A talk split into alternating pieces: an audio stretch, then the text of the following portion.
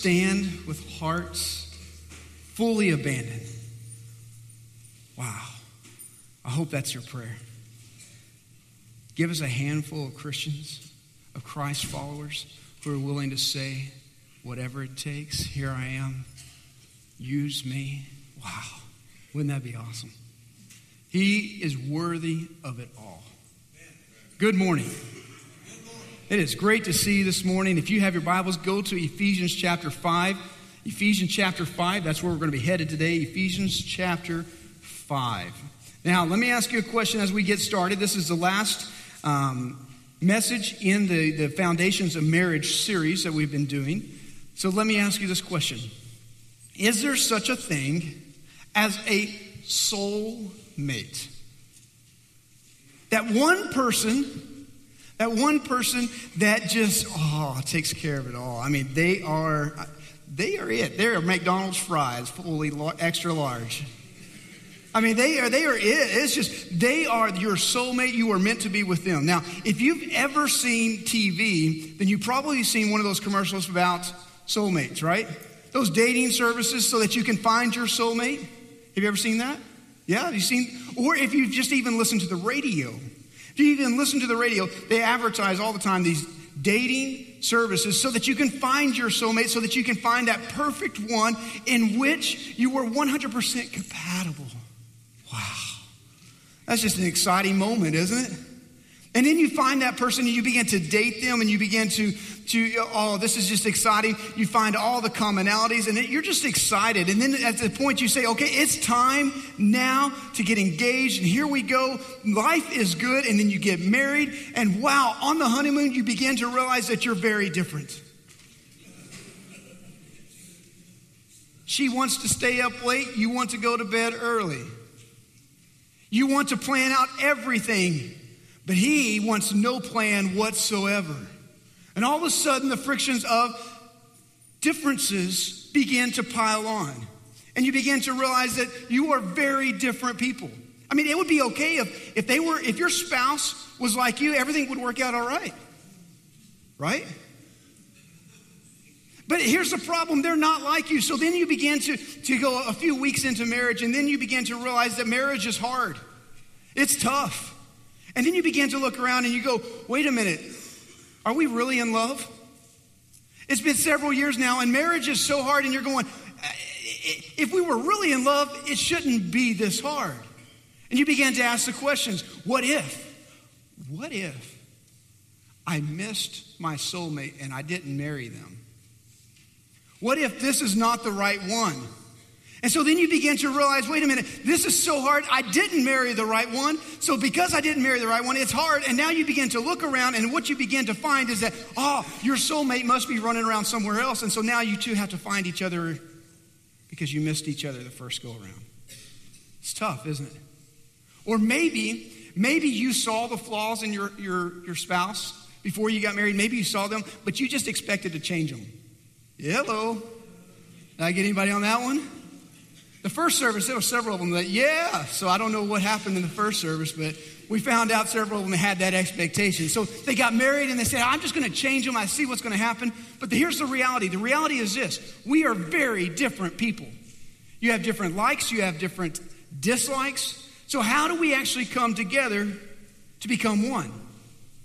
Over the last few weeks, as we've talked about marriage, here's what we have done we laid the foundations and we said, if we're going to have a marriage that brings honor and glory to God, what we need is this. So we, first of all, we need to understand that it takes three to have a marriage that honors God. It takes a husband going after God, it takes a wife going after God, and it takes God right in the middle, the Holy Spirit working in both lives so that you can have a God honoring marriage, a marriage that works according to the designer of marriage.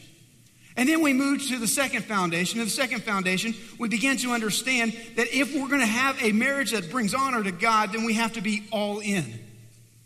Be all in in such a way that we understand that our spouse should be our friend, our best friend. And we began to lay the friendship marriage part in the side of which we began to run to each other and we enjoy being around each other. Then we moved from the friendship marriage into the third foundation, in which the third foundation laid for us how to accurately and appropriately love our spouse. You see, in Ephesians 5, Paul begins to lay out here's how the husband is to love his wife, and here's how the wife is to love her husband. And if you missed any of those, they should be online, and you should be able to go back and listen to those so that way I don't have to repreach them all today, then we can get out at a decent time, all right? So, Ephesians 5, here's what we're going to lay out today, and here's what we're going to work through. We're going to enjoy the differences. The fourth foundation is how do we enjoy the differences of our spouse? Because, like it or not, your spouse is very different than you. Matter of fact, it's probably what attracted to you them to you in the first place. They liked how that you were outgoing and they were shy and reserved. They liked those things, but how do we bring those things together so that we have two separate people becoming one? Ephesians chapter 5, Paul talks about it. Would you stand for the reading of God's word? Ephesians chapter 5, go all the way down to verse 31. The reason we stand for the reading of God's word is because of this. We want to heighten our awareness that we are hearing from the words of God, that these are not just human words. We came today, yes, we gathered as believers to sing praise to our God for what He's done in our lives and to celebrate who He is and what He's done. We've done that. And now, the point in time in which we stand to look into God's Word is this it's an invitation. God, we are here to hear from you, and God, we're asking that you speak into our lives now. This is His words, not mine, it's His. You ready? Therefore, verse 31, Ephesians 5 31, therefore a man shall leave his father and mother and hold fast to his wife, and the two shall become one flesh. This mystery is profound, and I'm saying that it refers to Christ and the church. However, let each one of you love his wife as himself, and let the wife see that she respects her husband. Would you pray with me? Heavenly Father, we're thankful for the opportunity to be able to come and gather as believers to worship and to celebrate your precious name. Jesus, we thank you for your death, for your resurrection, for the forgiveness and the grace and the mercy that you have given to us. Now, God, we're asking that your Holy Spirit would move and work, that you would have freedom in this place and in this moment, in this hour. That God, here and now, we ask that you would open our ears so that we would hear from you. God, you know what we need to hear, and I pray that your spirit would move and work. And then, God, I'm asking for courage. Give us the courage to apply to our lives what we need to hear today. In Jesus' name I pray. And all God's people said, Amen. Amen. Thank you. you may be seated. All right, so we start off, and, and Paul says for us, he, he quotes actually out of Genesis chapter 2. He quotes and he goes all the way back to Genesis chapter 2 verse 24. And here's what he says Therefore, a man shall leave his father and his mother and hold fast to his wife, and the two shall become one flesh. Now, if you have the King James Version, in Genesis chapter 2 and verse 24, it says it like this It says that a, a man should leave his, his father and his mother and shall cleave to his wife. Now, I like the old po- poetic nature of the King James, so I'm going to use the two words leave and cleave. Now, cleave simply means join together. Leave, we, we get that idea. Here's what we're talking about. In order for two different people to be able to come together and be one, what we have to first of all do is leave. Now, here's what happens you have two different people, different opinions, different values, different just different thoughts completely. Two different ways of life. They come together and they are to leave their past, to leave their past heritage, to leave their, their mom, their dad, their history. Now, here's why this is so hard because you have two different people and they have two different backgrounds, two expectations of how marriage is supposed to work. You bring one who's, who's a little bit country, and you bring one who's a little bit rock and roll, and you bring them together. You've heard that before, right? Okay, I, this, you bring them both together, and they're, they're very different. One now lives in the country, one lives in the city, and now we're going, where are we supposed to live? One needs land, one says, no, I want to be around lots of people. And then you have one who comes in with a very different background as far as even religion. In this church, in our leadership, in the deacons, the ones that who are just serving you, we have so many different denominations represented, even in our deacons, and in our leadership, and those who are in our, our elder board who have come from so many different backgrounds. And here's what happens you take two different people who have two different opinions. One's Methodist, one's Baptist, one's Catholic, one's, one's uh, Episcopalian, one's Lutheran. It doesn't matter, Church of Christ, whatever it is, and you bring them together, and both of them have different ways of saying, Well, where are you going to go to church? Well, I don't know. Yeah, obviously, I thought we'd go to my church. No, wait, I thought you were going to my church. Well, I don't know if I, I don't know. I've never really been to church. Well, great, then you can come to my church. Well, and now you start having this dynamic in which which way is right? Two different ways of family. Typically, in a marriage, you're going to have one set of family who, man, they when they have a party or when they have a birthday or a celebration, you invite the not only the immediate family, but you have to start inviting the aunts, the uncles, that crazy uncle that you can't stand, but you have to invite them anyway. You start inviting the entire family, and it begins to extend to first and second and third, and you even know fourth cousins. But they're cousins, they're family, and you invite everybody. And the other spouse says, Man, if I talked to my mom the last six months, I did well. And now you're bringing all this together, and now you're going, Well, how are we supposed to deal with these differences, even in the work, in the home? Maybe the dad did all the cooking. Or maybe the mom, she, she's the one who did all the laundry. And now you come into the marriage, and now who's going to do what as far as the jobs? Well, this is how it's supposed to work. The man takes out the trash, the wife doesn't take out the trash. Well, I took my plate. This has been a great one for me. I take my plate from the dinner table to the sink, I rinse it out, and I place it in the sink. I think I did a great job as a husband. I mean, I think I'm like, man, I'm good. She should be proud of me. And you know what she's thinking? That no good, lazy bum. He can't take this, the plate and put it in the dishwasher, which is right next to it. It's ready to go. Right? Have you been there? There's differences. And so you say, wait a minute, this is how it's supposed to happen. No, this is how it's supposed to happen. And you're, you're bringing it all in from, from what you've seen. This is how mom and dad related. Now you're bringing it all in. And now you're going, what are we supposed to do? And here's what the Bible says. Ready? Leave. You leave your parents and you begin to form a new family in which now you're not having to run to mom or dad you're now staying together and you're saying, This is how it's going to work. You create a new family. This is where it gets tough. You ready for this? If you are a parent and your child is 20, 21, 22, 23, 24, they're just now getting into the marriage years, you have been the parent for the last 25 years and you have been the priority in their life. But then they get married and now you still want to be the priority in their life. You still want them coming to you for everything for money, for help, for marriage counseling, for everything else, and you still want to be there. And the Bible says, leave. Uh oh. That's tough, isn't it? That's tough. To actually leave and the husband and the wife become the priority. The two, instead of running back to their old ways, begin to form new traditions and new ways of doing things because they've left the old. And as parents, if you have your kids that are at a point where they're getting married, it is your job to make sure you push them on out of the nest and let them create their own marriage. As newlyweds, or maybe you've been married for 10 years and you've never left. Hello. This is helpful, buddy. You, I'm glad you're here today. If you've never left, leave. Get away. Start something new. This is what you're called to do. Then the Bible says to be joined with his, right? You see that? Joined? This is the word cleave. This is a fun one. That means you are joined together, that your spouse becomes the main priority. Now, here's where it's going to get fun. You ready?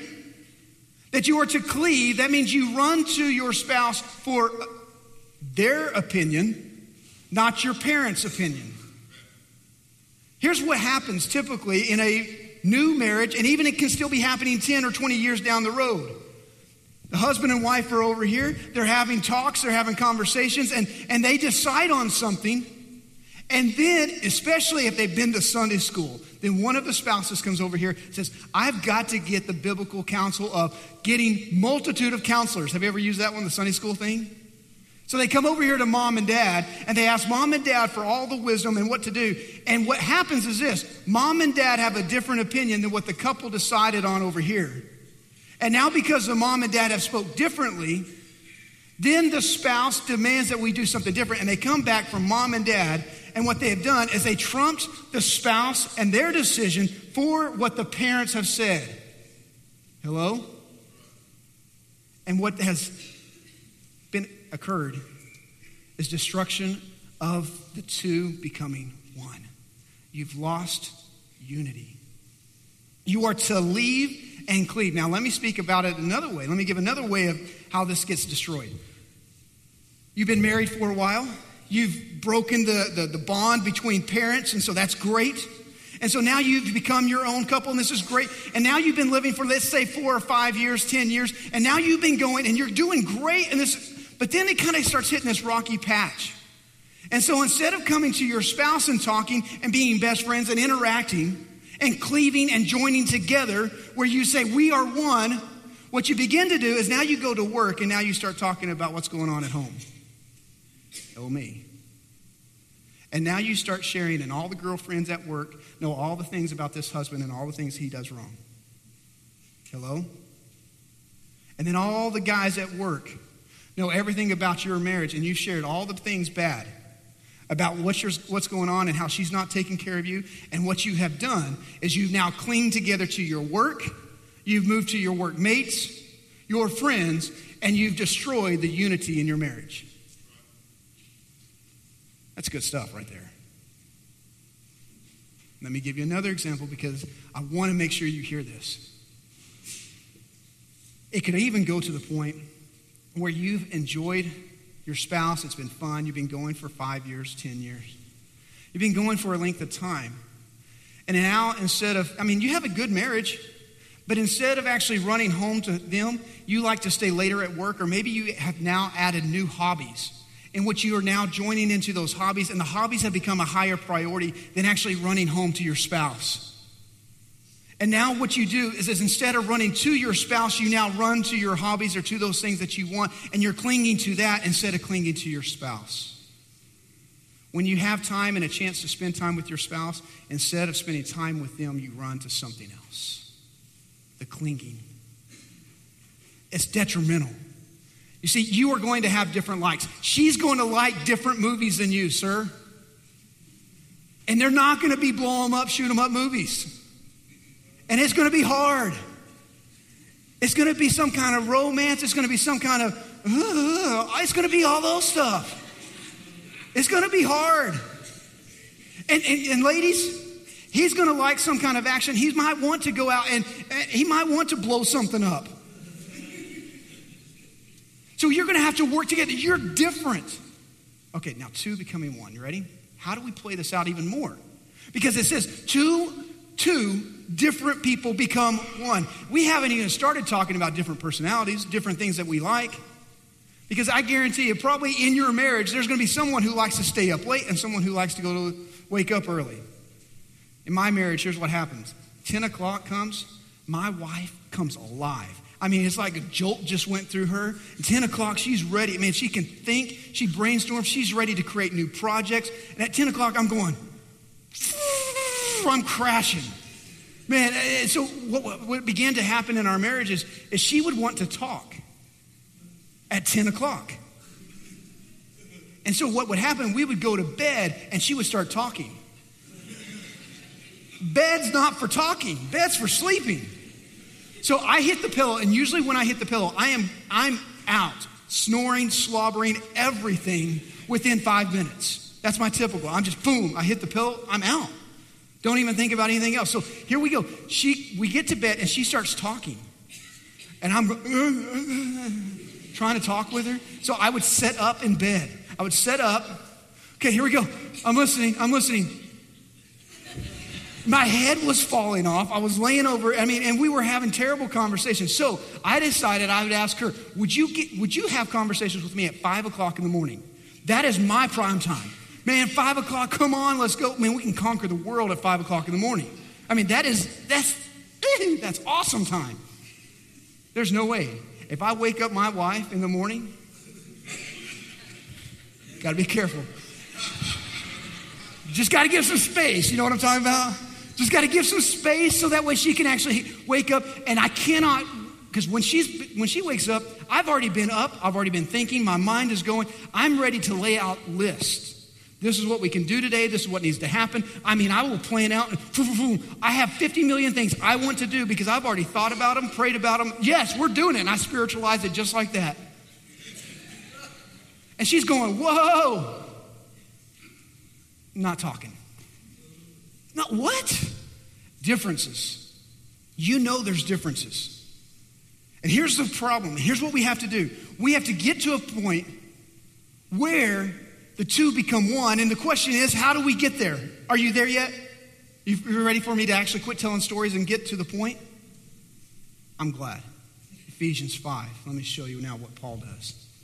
Paul is going to do something amazing. Verse 32. He says, This mystery is profound. And I'm saying that it refers to Christ and the church. He says, This is something profound. This is a mystery that will boggle your mind, that will blow your mind, that's going to totally destroy everything that you've thought of beforehand. It's going to actually go countercultural. It's going to destroy what the culture tells you you should be doing. It's going to mess up the whole worldview that you think that you're supposed to be doing. This is going to destroy. And he goes all the way back and he says, This is why it's so profound. Have you ever asked the question, before I answer, have you ever asked the question, why is there such an attack on marriage? Why is there such a big deal about marriage? Why is that even a big deal? Why is there a fight even in our society? Why is that a big issue? Have you ever asked that question? Why, why should we take a stand on what marriage is? What does it look like? Why is that even important? Who cares what people say? Here's why. Because Paul takes, and he goes, This is why it's a mystery. It's been hidden for so long. It's been hidden and nobody's really put it together. And he says, This is what it was talked about all the way back in Genesis. God initiated, God established marriage, and here's what he shows. He says it comes all the way into the New Testament. And here's why marriage is so important. You ready? Because it reflects the gospel. The way in which a husband relates to his wife, the way the wife relates to her husband, it reflects the gospel to an unbelieving world. Let me demonstrate so we can catch it and understand what's going on here. It's so profound and so amazing. Jesus loved the church. How did he love us? Let me help you. If you've never been around church, here's how Jesus loved you. When you were a sinner, when you were broken, with all your flaws, with all your warts, with everything that's wrong, even with your rebellion, even in the midst of you being angry at God, even in the midst of you being God's enemy, even when you're flipping God off and saying, I don't need you in my life. God, get out of my life, get away from me. I don't even believe you. I don't even know that you're here. In the midst of you with your utter hatred and disdain for God, are you ready? When you chose to live life your own way, God says, while you were yet my enemy, I will send my son, Jesus, to go to this earth to live perfect, to be the one in which he goes to the cross to die for you, to pay for your sin, to pay for my sin debt. I had offended a holy and righteous God with my sin. And God says, I will make a way in which I can offer you mercy so you do not have to pay for it. I will give you grace and I will give you forgiveness where you don't have to take that punishment. And Jesus dies on the cross for you. He takes your sin, your flaws, your brokenness, and he covers it with his grace and his mercy on the cross. And then, in the midst of your brokenness, he gives you forgiveness and he redeems your brokenness. That's amazing. And this Jesus says, here it is. I'm now restoring you. I'm now bringing you into relationship with me. Now, because I've been forgiven, I can go before the throne of God and I can interact with God Himself because of what Jesus has done. Because of Jesus, I have eternal life.